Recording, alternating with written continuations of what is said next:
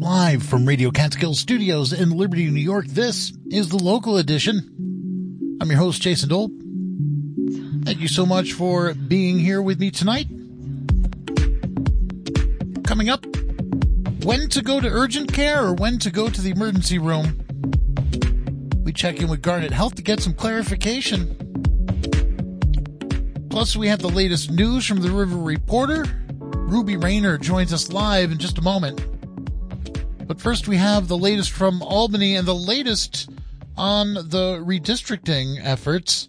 New York State Legislature today finalized new congressional lines for the 2024 races, clearing the way for petitioning for the June primaries that started yesterday. Karen DeWitt has more. With little debate, the lines drawn by Democrats who lead both the Senate and Assembly were approved, with a handful of Republican minority party lawmakers also voting yes. Announce the results. Ayes 115, noes 33. The bill is passed. The vote comes two days after Democrats rejected district lines recommended by a bipartisan redistricting commission. Republicans accuse Democrats of ignoring the state's constitution. It requires the commission, known as the Independent Redistricting Commission, or IRC, to draw the maps. But Democratic Assembly Speaker Carl Heastie says the Constitution also allows lawmakers to alter the maps if they believe they need to. I think that sometimes even the media forgets that the legislature still has a role. We don't have to just pass whatever the IRC passed doesn't mean that whatever the IRC passed means it's, uh, it's perfect and would not have been open to a lawsuit on its own. And so I would hope that people forget that the Constitution does leave it with the legislature to make the final say on lines. The revised lines are marginally more favorable to some Democratic incumbents and could present a slightly tougher challenge to some Republican Congress members who are seeking reelection.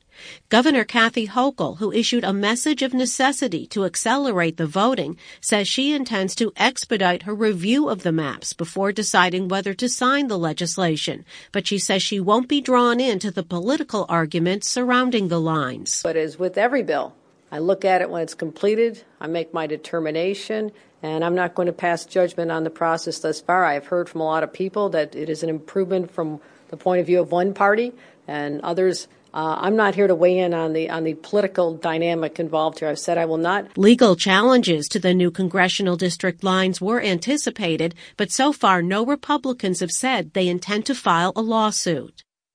And we have additional reporting on this because when Democrats in the legislature approved these new congressional district lines, they also okayed legislation to limit the practice of judge shopping when someone wants to file suit in a redistricting challenge Republicans who are in the minority party say the measure is retribution for their successful suit that resulted in the 2022 congressional lines drawn by Democrats being struck down. Again, here's Karen DeWitt. The bill, approved in both houses, limits any future legal challenges to district lines drawn by the legislature in the future to just four counties. They are Albany, Erie, New York County, which encompasses Manhattan, and Westchester. Assembly Speaker Carl Heastie says the counties are all seats of the state's judicial departments, and they may have more expertise to draw on to hear the cases. We just feel that those are the four jurisdictions that are best equipped to handle these type of uh, cases. All of those counties are dominated by Democrats, including the Supreme Court judges who preside there. Republican Assembly Minority Leader Pro Tem Andy Goodell, during debate, accused Democrats of changing the rules because they lost a major court battle on redistricting to the Republicans in 2022. So this bill says if you want to stand up for the Constitution of the state of New York, you can only do it in four counties. How is that consistent with our oath of office? Are we afraid of allowing the courts to easily consider a constitutional challenge? Are we afraid because the last time they looked at it, they ruled it was unconstitutional. Republicans filed a challenge in Steuben County, a rural region dominated by GOP lawmakers and judges. That lawsuit eventually led to the Democratic drawn lines being thrown out by the state's highest court, who said they were unconstitutionally gerrymandered. The lines were redrawn by a court appointed special master and are believed to have contributed to Democrats losing four seats to Republicans that year, helping the GOP gain control control of the House. Assembly sponsor Bill Magnarelli says the change is not about political parties, but is instead about streamlining the process. He says the state already imposes those limits on election law challenges. Magnarelli says it would also prevent anyone from taking advantage by filing a lawsuit where they believe a judge may be more sympathetic to their cause. This is a way to curtail shopping for a judge. Here, you wouldn't be able to do that. You go to a certain uh, place, you know where to go, and the administrative law judge would then pick the judge that has to preside over that case. But GOP Assemblywoman Mary Beth Walsh says the bill actually does the opposite of that. Well, with all due respect, it appears that this bill is doing the shopping for us. This bill is, is choosing those four counties where you're going to be drawing from. The measure next goes to Governor Kathy Hochul, who can sign or veto it. Hochul spokesman Avi Small, in a statement just before the vote was taken, said only that the governor will review the legislation if it passes both houses. In Albany, I'm Karen DeWitt for the New York Public News Network. Thank you, Karen, for that reporting. And here's a what, here's a look at what would be changed in our local congressional districts in our listening area on the New York side or listening area, if the maps that are signed in law by governor, if the maps are signed in law by Governor Hochul, and this is according to Politico, the bipartisan commission had initially split Orange County, moving a portion of it from Representative Pat Ryan's district to the nearby one held by Republican Representative Marc Molinaro the legislature's lines uh, that they they voted on today keeps Orange County entirely in Ryan's district. Most of the other changes aren't different from the lines that were used in uh, 2022. Most of the other changes in Ryan's district would involve swapping towns in Ulster County with Molinaro's seat. Ryan's seat would lose the blue friendly towns of Marbletown and Rosendale and gain the blue trending Saugerties and the deep blue Woodstock. Molinaro would gain the Republican friendly town of Shawangunk and gain the Republican friendly town of Ulster. So, uh, in with Molinaro's district, uh, that's the one that underwent the most significant changes. But even those don't dramatically change the electoral math. In addition to the swaps with Ryan and Ulster County, Molinaro's district would drop Tioga County and parts of Cortland County to districts to his west and would pick up parts of Rensselaer and Otsego counties from Representative Elise Stefanik. Yet, even after all of those swaps and changes, Politico says the numbers are basically the same. Uh, Molinaro won in 2022 in a 52.3% Biden district. And with these changes, it would be a 52.2% Biden district. That's a change of a tenth of a percentage. And again, that according to Politico. So that's the latest on the redistricting, and we will be following this and all the beats of this election this year. It's an election year. It's a big election year. It's not just the presidential election. Uh, it's also the congressional elections and uh, some local elections as well. We're going to be covering it all for you right here on Radio Catskill. And to help us cover all of the news, of course, we have our our news partners, our reporters on the ground. And on Wednesday, we check in with our reporter from the River Reporter. It's Ruby Rayner joining us live on the phone right now. Ruby, how are you doing? Good. Hi. Thanks for having me. Thanks for being here with us. So, uh, we got a few things we want to talk about tonight, but let's start with the the town of Highlands uh, most recent board meeting. Can you tell me when that board meeting was and give give me a, like a, th- a thumbnail overview of what you're seeing there? Yeah, definitely. So, um, Last week, there was a nearly three hour long board meeting and then plus another special board meeting um, last last Friday. And that was mostly all uh, members who are new to the town board, almost completely, with the exception of, of one board member, Caitlin Haas. And, you know, there was a lot of discussion around um, planning board appointments, and town hall personnel reorganization and some kind of finding finding their footing with the new board. Yeah, and just as a reminder to the listener, like there's a, a bit of a long story of recent history of uh, political divisions in the town Highland, capped off by major political changes following November's election, and now in January, uh, this new board and other officials taking seat. So let's let's dive into this. First off, there's the the clerk reassignment, which uh, became, I guess, a clerk resigning. Is that is that correct? Uh, almost. Um, yeah. So during during the meeting, um, one clerk who worked in the enforcement office was moved to completely work in the clerk's office, um, which came as a quote very big surprise and very bad surprise to um, Alice, the the clerk who was being moved, who um, heard about this news at the meeting, and both the supervisor um, and board member Burrell said that they were very sorry that if she was blindsided by this announcement, but that their you know, intention in moving was to really add more support to the clerk's office. There was a couple of different times um, in the meeting where there was some disagreement between board members, um, and minutes needed to be checked, but the minutes do not yet exist um, because of um, extra support that's needed in the clerk's office to produce that. So that was kind of the, the story there, and it does leave um, a hole in the enforcement office, which they've posted um, a new job there. But the, these were two code enforcement clerks that were essentially reassigned over to the, the main clerk's, uh, the town clerk's office. Um, did, did one or two of them resign then? One was moved and, um, one gave notice to the supervisor that the other, so there's only two in, in total. One got moved and one gave notice that she intends to resign. And um, Pizzolatto, the last I spoke to him about the clerk um, last week on Thursday, said that he had not yet received um, her formal resignation, but that she had um, let him know that she intended to resign. And this isn't the only issue that involves uh, code enforcement because there's also uh, this engineering company called Fusco that was involved with code enforcement. What are the changes there? Yeah, so another another thing here is that Fusco is just it's this contracting. Uh, they have a contract with the town to provide code enforcement for the town, um, and they had a motion to renew their contract, um, and there was some dissent. Um, board member Haas, who's the only one who was on the previous board, said that it was not the intention of the previous board to renew their contract and that they had reservations.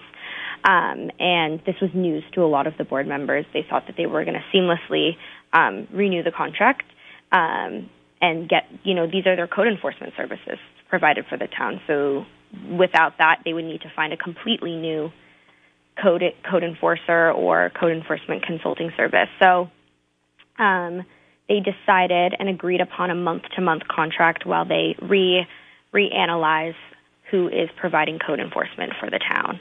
Um, and during this kind of back and forth, there was some talk about how, uh, in particular, Jim Act, one of the board members, you know, said that BJ Gettle, who was the previous code enforcement officer who was under contract with Fusco, um, was fired, and, and Pizzolatto said no, that that's not so, that she was just moved. So there was definitely there's been a lot of turnover in that office. And uh, just just to go back to the initial thing you said there, it sounds like you're saying that they they don't have a permanent uh, solution to what's going on with code enforcement, but they have a plan in place for the interim.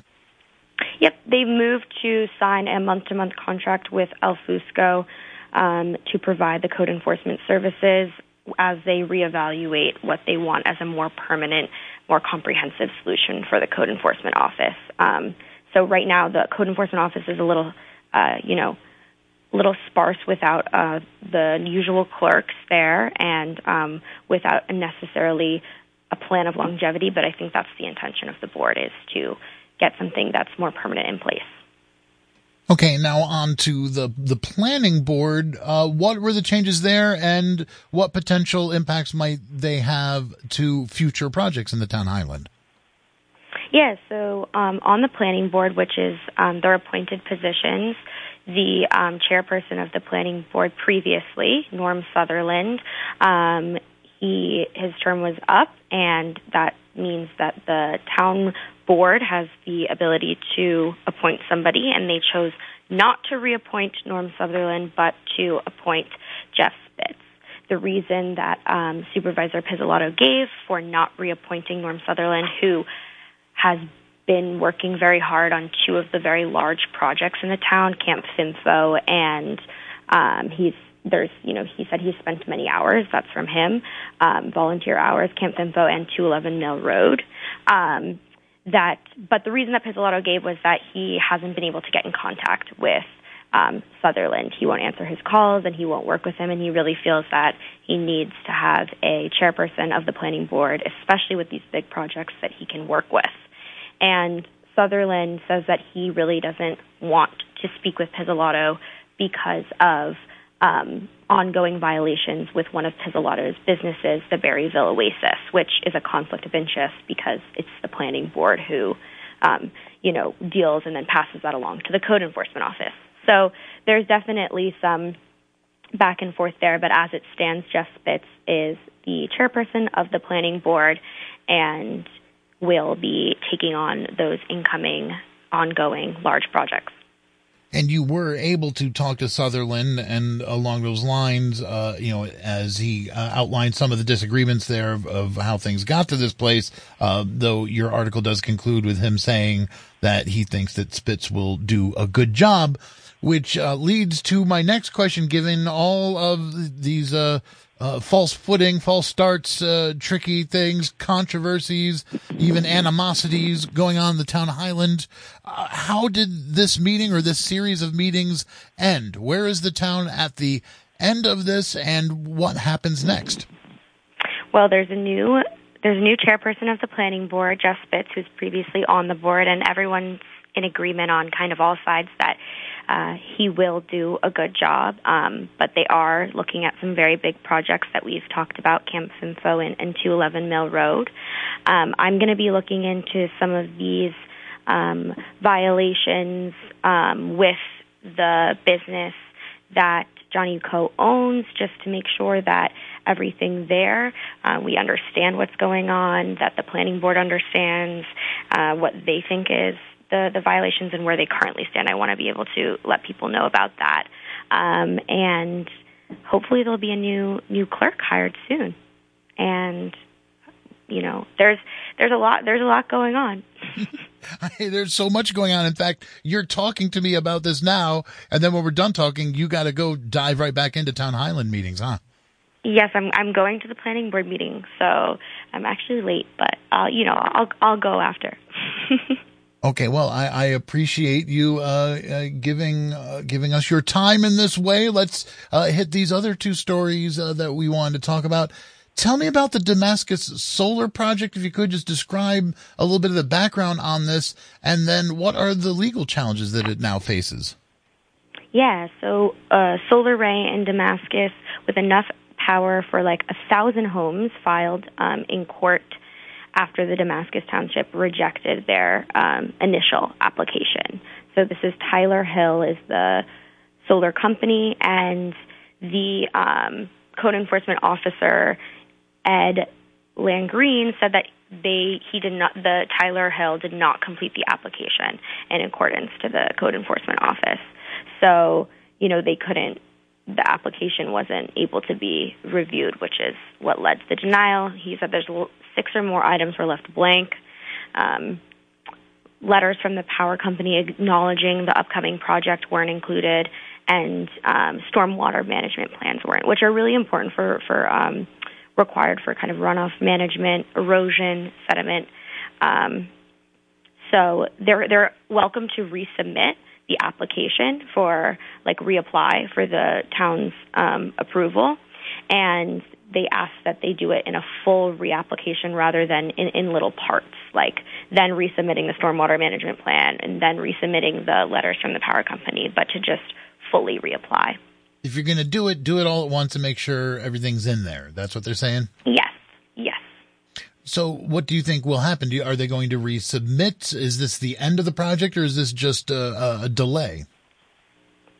Um, it I think it depends what the the solar company did file um, in court after they rejected their application. So we'll see what what the court rules in terms of that, but they will seemingly, according to the the code enforcement too, like they will need to reapply with this information in order for the town to review the project properly. Okay, great. And um, with with just the last two minutes that we have here, I want to talk about the fact that uh, you know, the Capitol riot on January 6th in Washington, D.C. in 2021, uh, to try to, uh, keep somebody in the highest elected office of the land against the will of the American people. Um, that there's still people being arrested in our region for this, including two brothers uh, from Stroudsburg in Pennsylvania. Can you tell me uh, about uh, these brothers quick? And they were arrested recently? Yeah, so they were actually identified through open source video, which is why it kind of is, you know, coming a little bit after maybe other people in the area who have been identified and arrested. Um, and a statement of facts was made by a Pennsylvania trooper assigned to the FBI Terrorism Task Force, which is how the um, identification and then the following arrest was made. And you know, this is there's been a 1,313 people who have been charged in total. So they're just you know two more, but Anthony and I'm sorry, Andrew and Matthew Valentin um, were both identified in these videos uh, with um, stealing a baton from a U.S. Capitol police officer and pushing also a bike rack barricade, as well as uh, grabbing a U.S. Capitol police officer. So those were some of the different actions uh, caught on the open source video used to identify these two. Any comment from the brothers, their representatives, or their family? No, not not as not as of yet. Okay, well, I thank you for bringing us all this news and these headlines, and I wish you luck uh, as you move on to your next uh, reporting meeting, which is going to happen pretty soon. Uh, Ruby, thank you so much for joining us. Thank you so much.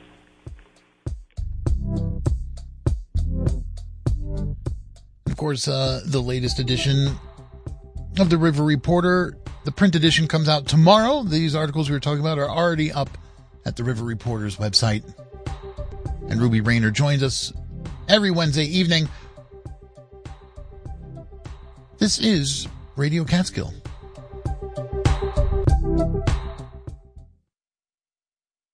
You're listening to the local edition, winner of Excellence in Broadcasting Awards from the New York State Broadcasters Association. Radio Catskill. Listen local. Support for Radio Catskill comes from Kenoza Hall, featuring 22 guest rooms, a fine dining restaurant with full bar by Foster Supply Hospitality's award-winning culinary team, outdoor lakeview seating, and a full-service spa. KenozaHall.com. This is the local edition. I'm your host, Jason Dole. In the winter season, there's often an increase in illnesses like coughs, colds, fevers, wheezings, stomach and head aches and that's on top of injuries due to icy conditions, slips and falls. When faced with these health issues, folks often just head straight to the emergency department. However, healthcare needs can often be addressed at an urgent care center.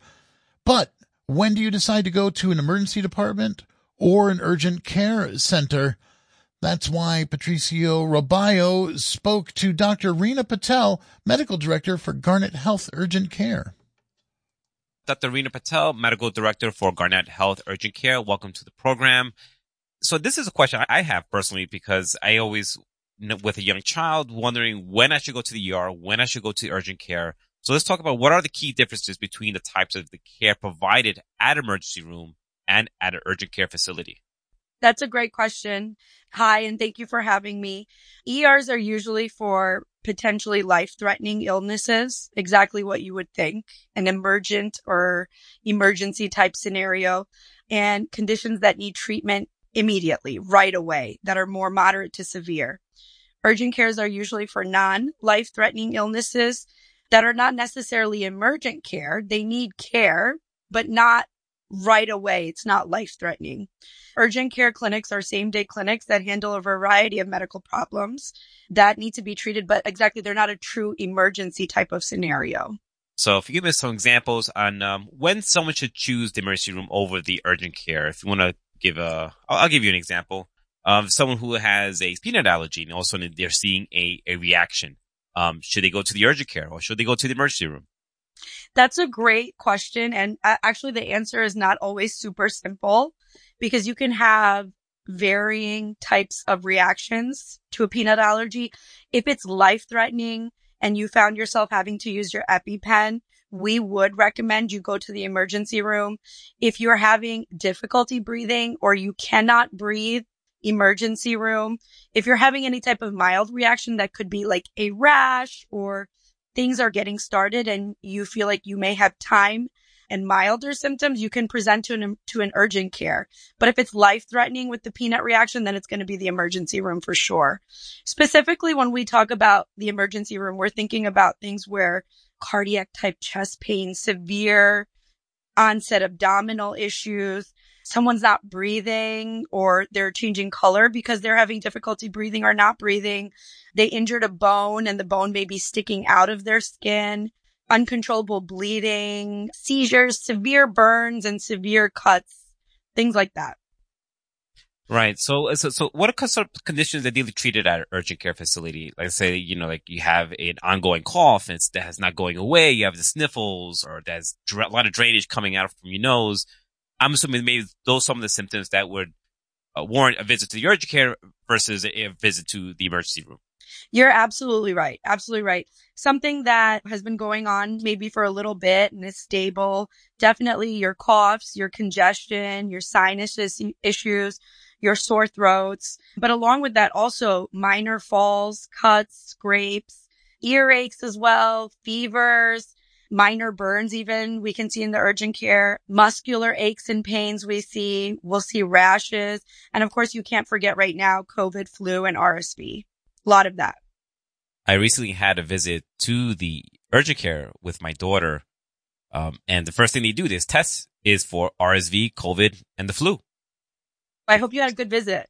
We had, we did. Thankfully, everything came, came back negative. So, right. so I want to, because this is, I'm curious about how choosing an ER and urgent care impact the, the patient outcomes and definitely the healthcare costs, because those are really two different costs there when you visit the ER versus the urgent care. Yeah, typically the urgent care is going to be more cost effective when we compare it to the ER and it's used appropriately, of course. Also, non-emergent concerns that report to the ER is will attribute to longer wait times and crowded waiting rooms, and of course, a, a potentially larger bill for the patient. As urgent cares, we help free up waiting rooms in the ER for more serious cases. So, if someone is at home deciding maybe whether she goes to the ER, whether she goes to the emergency room, what advice do you have for someone who's uncertain about where to seek care for their medical issue? This is a great question. You always want to reach out to your primary care provider or their office first for some advice if time permits. If you cannot get in contact with them, you can call another medical office or provider that you are, you have a relationship with. You can call the urgent care where you are trying to go. But if you cannot reach anybody, you just go with your gut. Don't delay. Now, you're the medical director for Garnet Health Urgent Care. What are some of the common misconceptions that about urgent care centers and emergency rooms that you think might need clarification? I think one important thing is not all urgent cares are created equal.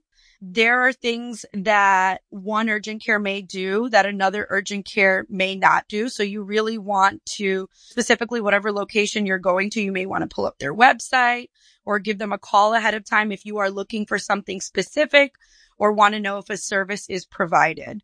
The other thing about emergency rooms, which I think is important, is they're not first come, first serve basis. I hear this a lot from patients.